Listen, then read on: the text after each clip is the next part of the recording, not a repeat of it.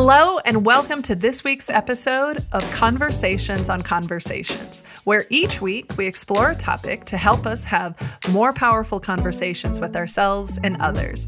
I'm your host, Sarah Noll Wilson. This week, I'm continuing my conversation with Maxine Woods-McMillan and Doctor Melanie Peacock as we explore how we can bring intentionality and humanity in times of making difficult decisions like firing and layoffs. I hope you enjoy the conversation. Here's a fun, quick story.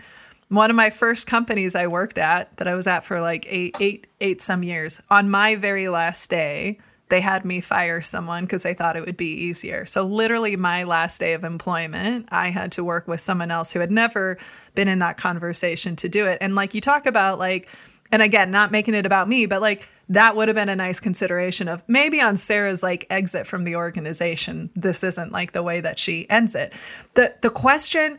You know, I'm always looking for like, what are the nuggets or what are the questions or what are the practices that are coming out? And the thing that I feel like is in like bright, bold lights for me, hearing both of you talk is, am I doing this for them or am I doing this for me? And I think that that is a question we have to be willing to honestly answer. And sometimes it's hard. You know, it, it made me think of a time I was doing a session and a leader afterwards had asked the question, how, you know, they were like, Sarah, how can we have, let's say we're making a decision that has a negative impact to team members. How can we deliver it in a way that they won't have an emotional reaction? I thought the question was very specific. So I was curious, what was the specifics behind it? And so I got curious and I was like, so what, like, give me an example. What are we talking about? You clearly have a specific situation you're going through or went through. And they said, you know, for example, if we have to do salary reductions. And I go, okay. And I, you know, I was, I was a little like snarky, but like lovingly snarky. I said, I want to make sure I'm clear. You're going to be announcing to the team, even though it's like necessary, that you are impacting their livelihood and their financial stability, and you want them to not have a reaction. Did I hear that correctly? And then my question was, is that for you or is that for them? You know? And I think that, that oftentimes we're thinking of it in terms of that's, we're doing things to make it easier for us, right? Instead of doing it more meaningful for the other person. I think that's really interesting because remember what I was saying earlier about connecting to your mission and vision and why mm-hmm. someone's doing a job.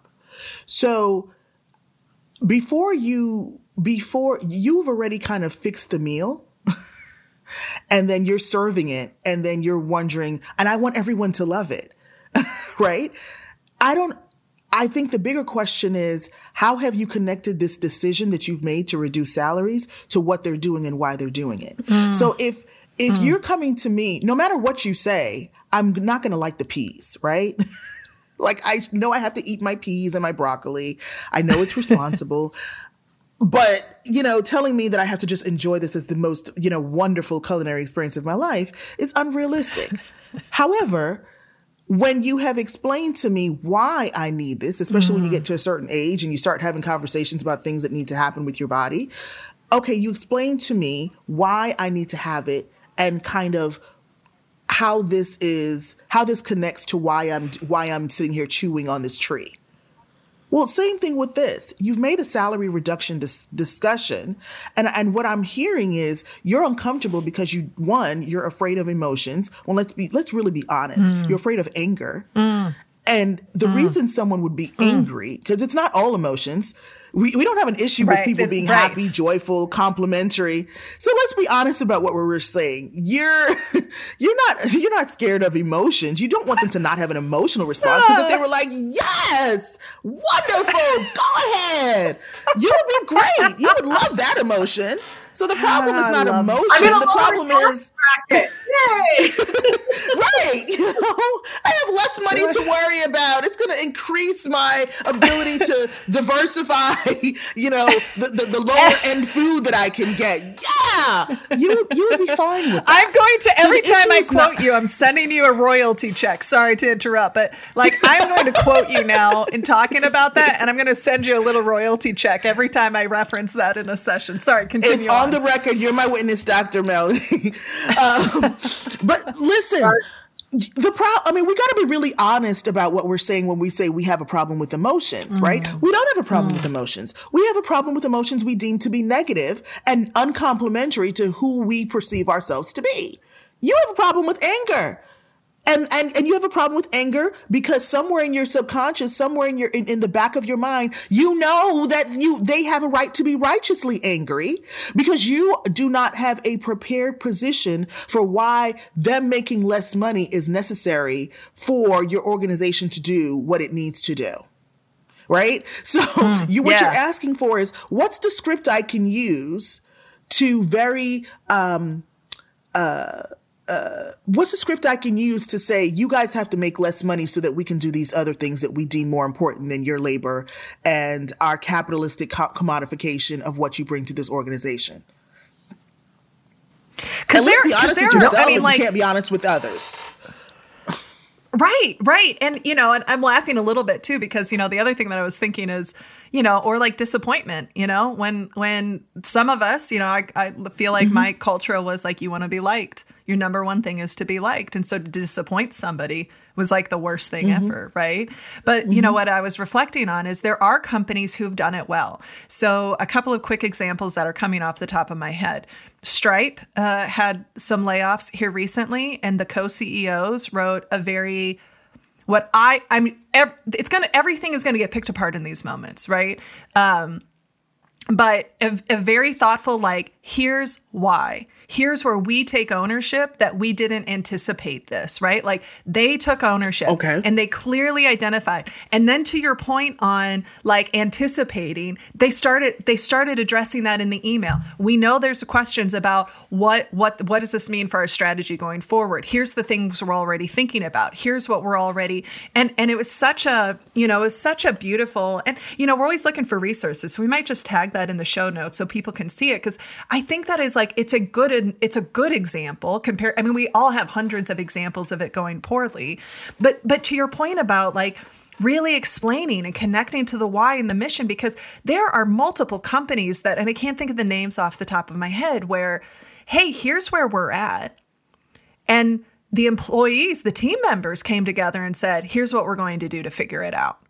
Like, they helped solve the problem, right? People who could give up more gave up more. People who couldn't give up as much didn't give up as much. And there are ways that we can explore some, not, and, and it's not always, like, we may not always be able to avoid, you know, um, having to separate from staff because of the nature of the, the, what we're experiencing. But, but going back, Sorry, I'm just, I want to make this real quick point. You know, you you talked about how important it is to be intentional about the process leading up to it, right? And before that, the more intentional you are about your culture, the more intentional you are about communicating your values and building high levels of trust makes it easier. And, and as a business owner who has a team, we've had times where I've had to say, here's where, here's the reality of where we're at. Here's what I know, mm-hmm. here's what I'm committed to, but I need your thoughts in helping us like figure out how to get there because I want to avoid this, right? Like, that's easy. It's not easy, but like, like, you know, uh, shrinking the team would be easy, right? Easier than like, how do we figure this out?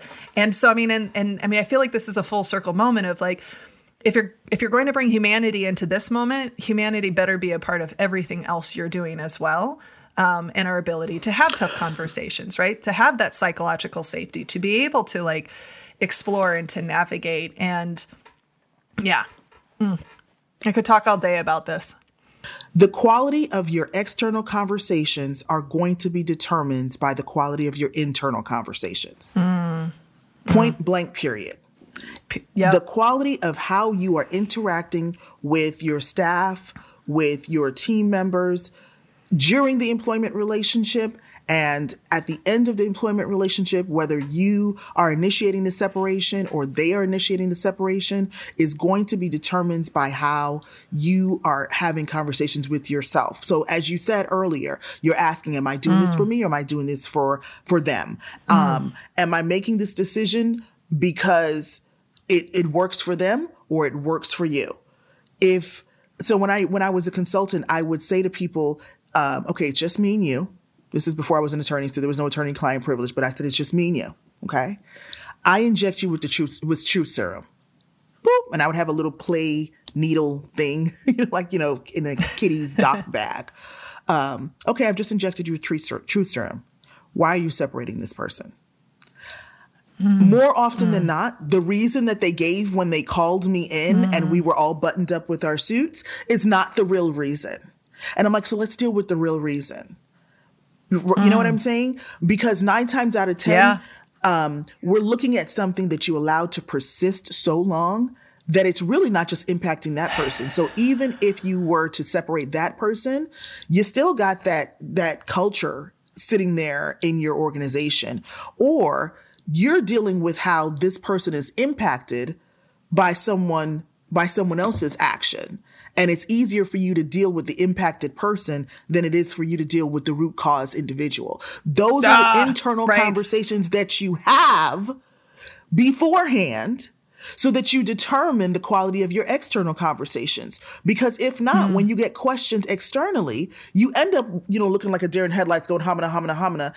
And you either have to A, admit the vulnerable reality that I don't know and I don't have an answer, or B, and this is usually the default, especially when we allow, you know, uh, paternal, paternalistic capitalism to take over our conversations, you get defensive.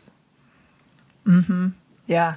I think one of the, in moments of like, say you're making a decision about someone who's showing up in a, a way that's toxic or harmful, right? And that's why you're separating. There has to be some real reflection on the organization to say, and what was it about us that tolerated it for as long as we did? Right? Like in, you know, and, and, and, and I, and I think that, that you know, we, we, we call that courageous audits, right? Like it's, it's easy to have comfortable interpretations. It's harder to have more courageous interpretations. And like the quick fix, the technical fix is like, we fired them.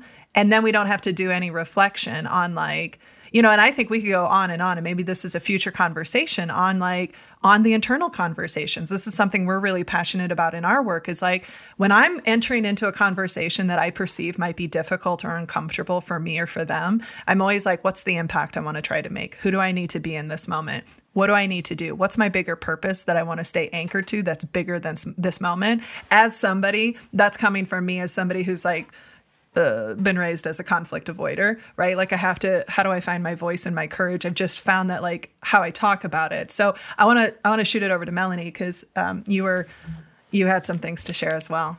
I love you. Well, both. I was just going to say, Sarah, it's a, just a lovely segue to, you know, not feeding those elephants, yeah. as you would say. And anybody who hasn't needs to check out the book. It's awesome sauce, as I like to say, but it's so true. And Maxine talked about emotions. And I think it's a good wrap up to what you were saying, Sarah, is that it's about a process audit, but I was going to say leaders need to be very self-reflective mm-hmm. and be willing to look in the mirror and do their own audit. You know, we might not be comfortable with emotions. What about as leaders, how are we comfortable showing our emotions and showing that when we are unhappy or when we're frustrated, how do we show that?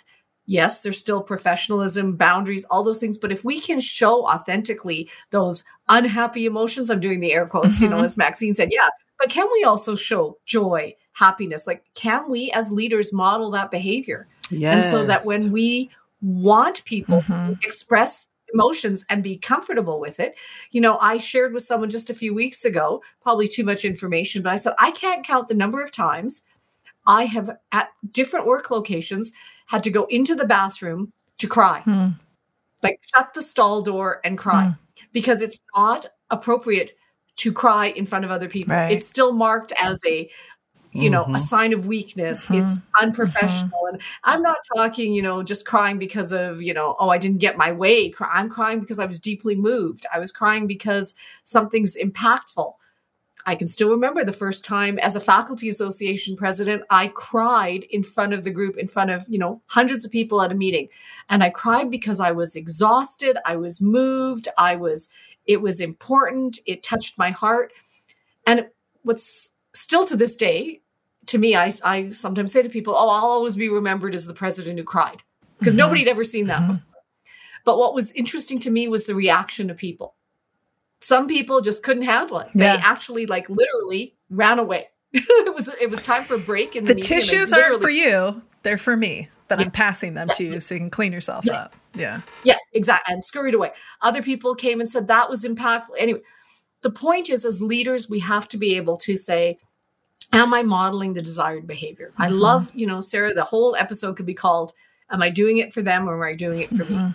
It's beautiful how you've summarized that and taken Maxine's profound comments and just melded them together. And part of that is that self-evaluation and that self-audit. We call it conscious leadership. Yeah. We'll be back with more of this conversation after this. I, I feel like, you know, topics that would be worthy to explore. Professionalism. And who that's actually designed by and for, and how that limits those of us that aren't defined by that, right? Like emotions in the workplace, uh, you know, real relationship, vulnerable relationships in the workplace. You know, we we did a really interesting conversation that I think has stuck with me uh, uh, with a gentleman. His name's Nick Papadopoulos. He's a coach in New York who specializes in masculinity and the role that, like, right, toxic masculinity plays in, in keeping men from having intimate relationships. And when most of our senior leaders are still white men, and that culture is there, it's like, well, no wonder we have some trust issues. No wonder we have challenge. I mean, there's, and that's not the only, right? Like, I understand that, but there's layers to this. Um, and, you know, and, and ultimately, like, what I'm, what I'm leaving this conversation, well, one, I'm leaving this conversation going, there needs to be a part two, three, four, five, and six. And, um, and, and, and just, um, you know, I think I think for me, it's the and and what I invite uh, people who are listening is, work hasn't worked for most people for a long time. And like and and we may not have total control of changing it, but but where where we do have control over, how do we how do we start to make those changes for ourselves or with other people, right? Like, how do we, you know, I think um, Uh, Maxine, you were saying it earlier of just like the the workplace that we want, the workplace that we want to create, like where people can show up at their best, and and just thinking through how, I mean, and it, it's about intentionality. It's about, right, owning impact, not just good intentions. It's about owning the impact, being thoughtful about it. And um, I I just want to I want to put it back, like, final thoughts from the two of you, because I want to be respectful of your time, and it's clear that we could, like, just keep talking about it. So we're, we're just going to have to do another version. Um, but what are some, like, final thoughts that you want to share as we wrap up this conversation together? My closing, my closing nuggets. I'm going to steal. I call it R and D. I rob and duplicate. Sarah's words. Who are you doing it for? Are you mm. doing it for them? Or are you doing it for you? One. Two, any type of termination of employment is a process, not an event. Mm-hmm. Mm. We really emphasize that. Three, the third nugget that I'm taking away is about the humanity. Humanity for ourselves and those that have to deliver the news. Humanity for those that remain behind after a colleague is let go from an organization.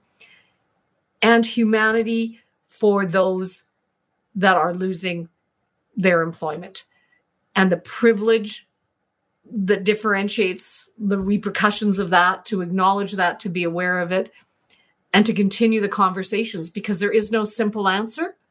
And that's the fourth point. There is no easy mm. one size all fits mm. answer. And so the conversations need to continue. Mm. Closing arguments yes. from Maxine. Um, so first, no new news. The end of the employment relationship, there should be no new news. Do not bring out mm, the mission and mm. vision stuff, you know, now. If you haven't been doing it the entirety of the employment relationship, just keep it in that desk drawer that it's been in, and just, you know, continue to do what you've been doing thus far. No new news. If it's performance related, then you and your H R professional, in whatever capacity that person works, should have been managing performance such that you can refer to, well, you know, we've worked through this and we've had these conversations and et cetera, et cetera, et cetera.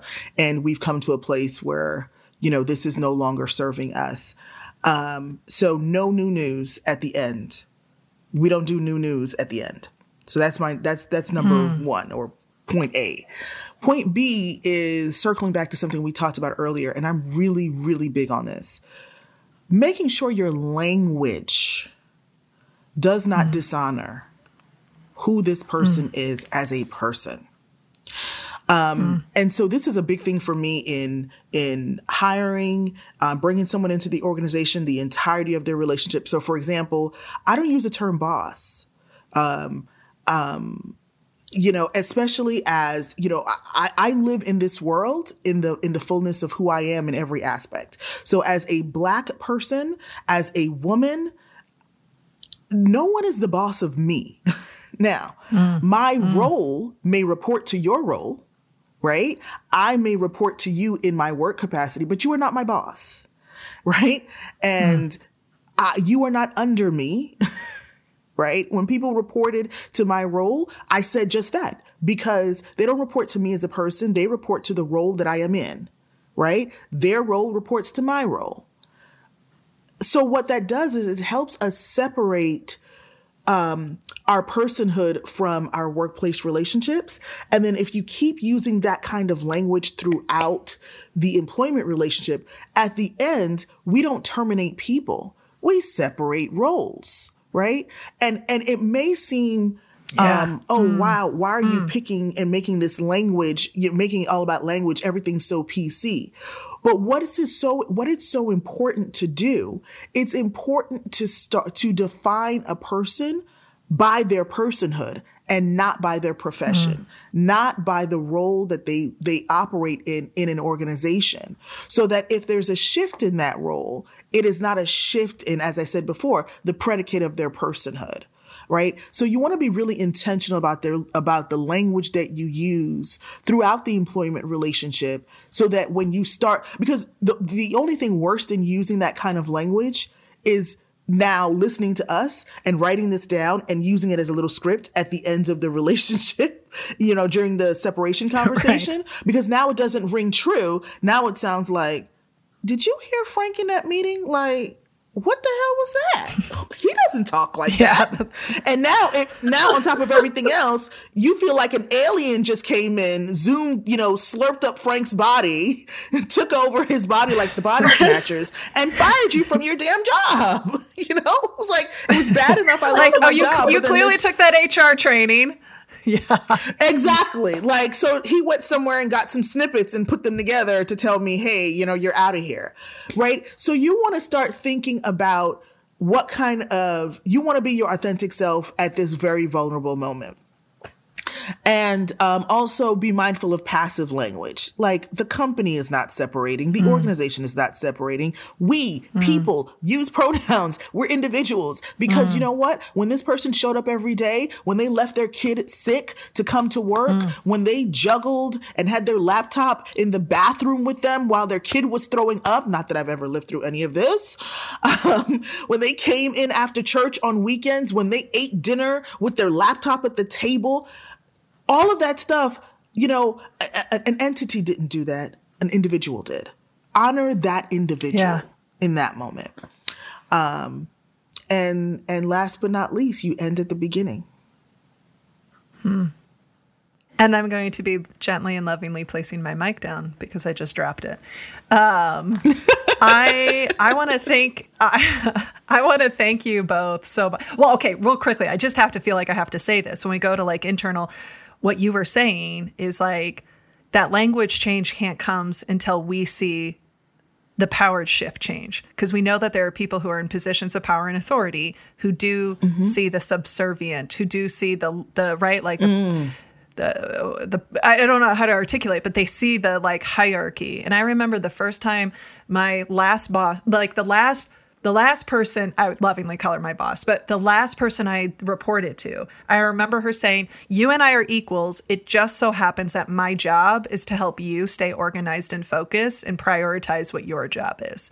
And I'd never had, and now that's that's how I show up, right? And work to show up is like, we're all in this together, folks. It just so happens that my responsibility, my tasks are this. And there's a reckoning. There's a real, again, that that honesty of like, you can't, you cannot use the language if your belief doesn't follow it, right? If I right. believe you are less than me it, or below it rings me, hollow. Th- Mm-hmm. Right, right. It's inauthentic. So again, that's inauthentic. A, it's a conversation yeah. for another day. I want to put out there to people who are listening that if there are, there are questions that come up for you or things you're curious about, or you would like to get uh, additional thoughts from Doctor Melanie and Maxine, send us an email at podcast at sarah noll wilson dot com. And, you know, and if we can get some good questions coming, we, you know, would love to have a continuation of this. It's probably, it's going to happen anyway at some point, but if there's specific things that you're curious about, um, reach out to us and we can work those into a future show. All right, my lovely fellow humans, we always end on this question, and hopefully you have time to hang with me. Uh, but we always ask, in the spirit of talking about conversations we have with ourselves and with other people and how transformative they can be, right? The language, how we're thinking about it, how we deliver it intentionally. So for each of you, I would love to hear, uh, what is a conversation you've had with yourself or with someone else that was transformative for you personally? Okay, I'll jump in. The conversation I had recently with a very dear friend, we talk about issues, we, you know, dive deep. We're very philosophical. We read, we compare notes, you know, we try and solve the world's problems, all those kind of good things. It's not a regular, you know, Saturday afternoon chat with a, with a dear friend. And during this conversation, I began to share with her. And again, I want to preface this. This is a very good friend who I've known for, we decided, who discovered as we started counting, which we should never do, but twenty years of friendship. I was sharing with her some very detailed and clear examples of misogyny and racism that mm. I've experienced in my life. And she was shocked. Mm. And the conversation was transformative because she said to me, wow, we've been friends for twenty years mm. and you've never told me these things. Why? Why have you never told me these things?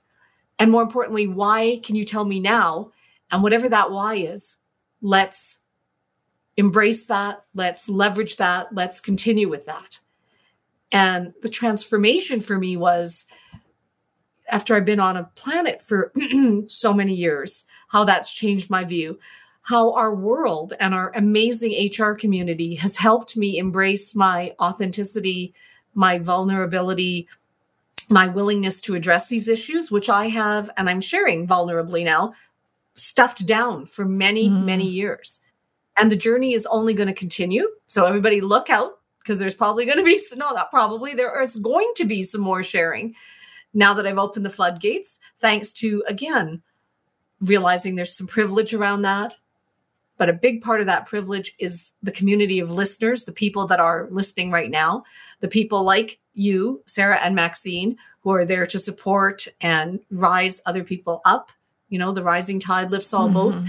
It's because like you. So that conversation was extremely transformative for me, and as is this, and will continue the evolution as I continue to be a learning being on this planet and this journey. Thank you, Doctor Melanie Peacock. Maxine. So, um, you know, I would say to anyone that uh, law school is its own bundle of laughs at any point in your life. Um, law school, after a certain age, when you have, um, you know, family and husbands and full-time job and all of that stuff at the same time. And then you decide, not only am I going to go to law school, I'm going to go to an accelerated degree program. So I'm going to go to law school and cram it all into less time. Um, some would say was, um, uh, some, some, some have called it admirable. In retrospect, I call it stupid, but you know, use your descriptors as you choose. um, but I remember having a meltdown, just a hmm. emotional vomit, uh, um, all the feelings, all the frustrations, some of it, you know, really speared by just sheer exhaustion and tired and physical maladies that really probably were a manifestation of emotional issues that were not being addressed or, um, resolved. And the person that I was speaking to, uh, again, thank God for women, um, that really listened for quite a while. And she said, I'm going to send you something. And she sent me, um, some really great insights, right? And I called her back when I got the text and I said, girl, like, yes, thank thank you. That is beautiful. This is brilliant. And she was like, yes, it is. And I was like, yes, ma'am, talk your stuff. That's good stuff. And she was like, yeah, the person who told it to me is really brilliant. And I was like, at that moment, I looked down again at the phone because I had her on speaker. And I was like, who told these to you? And she said, the person who would say to me, speak about yourself the way you speak about others. And I was like, damn, mm. I remember that. I said that. Um, and so... Um, um, so that was a really impactful conversation for me. And I put it up in my mirror, on my mirror. Um, and the question I put on my mirror was, would you say that to your best girlfriend? Because I have a lot of conversations mm. with myself physically mm. in the mirror. And so the question I asked was, you know, would you say that to your best girlfriend? Would you talk to your best girlfriend that way? Would you see it that way from her perspective? One of the things um, that I do really well is seeing the best of people at their core um, and finding ways to communicate that. So that that's helped me in hiring and um, uh, resume writing for job transitions when I was in H R, that kind of stuff. And it also helps me in legal relationships when, you know, we have to kind of figure mm. out how best to address a situation. I read people fairly well and I can kind of see the uncommunicated stuff, but I have not been doing that really well with myself. Mm.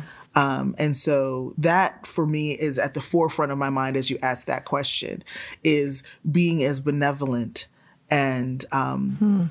Uh, intuitively seeking for the good uh, for myself um, as I am for other people. It's it's not a skill that I um, have honed incredibly well, but I'm working on it um, to get better at it. So I love it. Thank you both so much. I mean, just a huge thank you. I mean, you've given certainly more, even more time than we had planned. You brought your heart, you brought your ex- expertise, your experience, your insights, your wisdom. I, um, I'm a bit overwhelmed, if I'm being totally honest, and feeling a little misty uh, in getting to spend this morning with you both and talking about such important topics. And, you know, and I think the thing that I just want to say to both of you is I'm really, really grateful that the world has leaders like the two of you and that you chose to share some time with all of us. So for like just the deepest, deepest gratitude for both of you. And um, thank you so much for being on the show today. And thank you for having, thank you for having me. I mean, I look at Doctor Peacock's resume and, and that makes sense. I mean, t- my God, Doctor Peacock is like pretty impressive, but thank you so much for having me and um, allowing me to share my ideas. And thank you for being brave enough and um, um, obedient enough to have this platform, to have these kind of conversations. Communicating about our communication is itself its own communication of love. So I'm really appreciative of you for having this mm. platform and for inviting me to be a part. Thanks for saying yes. Yeah. I, I echo that a, a hundredfold. And I'm just so grateful, Sarah, to you for many, many things. And and Maxine, just I've learned so much from you today. This is not the last time. Four no, we're like this is happening. Like, yeah, we're getting we're getting yeah, no, dinner. I'm, I'm dragging Maxine yeah. into my classrooms, into my coffee chats. I'll be you'll be you'll be interfering with the voices in my head later today because so many of your comments I can't get out of my head. But I really did uh, just profound thanks. And and Sarah, I have to close by saying, you know, we can thank you for the platform and the conversation and all that would be true. And, and I hope, you know, when I say this, it's it's so authentic and genuine. It sounds trite, but it's so authentic. I want to thank you for being you. Mm. You are one of the kindest, most just giving people that I've had the pleasure of meeting. I remember since we've connected through the H R community and online, one day I was speaking with my partner and I said to him, this woman is sending me a musical interlude because she's asked if anyone needs an uplift and I'm tired and I needed a heart break. I needed a heart uplift and I played it over and over again and I laughed and I teared up and I said, isn't the world lovely that people like Sarah Noll Wilson mm. exist and remind me of what is good? Mm. You know, we'll just, you know, we'll all, we'll all be like, story. Maxine, well, thank you. And Maxine, if you want any accordion concerts sent your way, I'm always happy to do that. But like, you know, it's the what we focus on grows in this world. And uh, it's just been a treat to be able to focus on the world with both of you. Our guest this week, as we completed part two of our conversation, has been Maxine Woods-McMillan and Doctor Melanie Peacock. I'm so grateful that they said yes. This was fun for us to explore what's, what it's like to have multiple guests on the show, and I hope you enjoyed it as much as I did. And we want to hear from you. You can reach out to us at podcast at sarah noll wilson dot com, or you can find me on social media where my D Ms are always open. And we'd love to hear what resonated for you. What are you taking away from this? How are you thinking differently, or what questions do you have? I know there's a number of things. I think the big thing I'm chewing on is just how thoughtful we need to be about the whole process and making sure we're thinking through all of the areas that are impacted and what does that look like. If you would like to support the show, please consider becoming a patron. You can visit us at patreon.com slash conversations on conversations, where not only your financial support sustains this podcast and the incredible team that makes it possible, you'll also get access to some pretty great and unique swag and benefits. Thanks to our incredible team who makes this podcast possible, to our producer, Nick Wilson, sound editor, Drew Knoll, transcriptionist, Becky Reinert, and our marketing consultant, Caitlin Summit Nelson, and the rest of the Snowco crew. And just a, a final thank you to Maxine Woods-McMillan and Doctor Melanie Peacock. They are both incredible humans that I am so fortunate we were able to be in conversation together about such important things. This has been Conversations on Conversations. Thank you so much for listening. And remember, when we can change the conversations we have with ourselves and with each other, I really do believe we can change the world. So with that, please make sure you rest, you rehydrate, and we will see you again next week.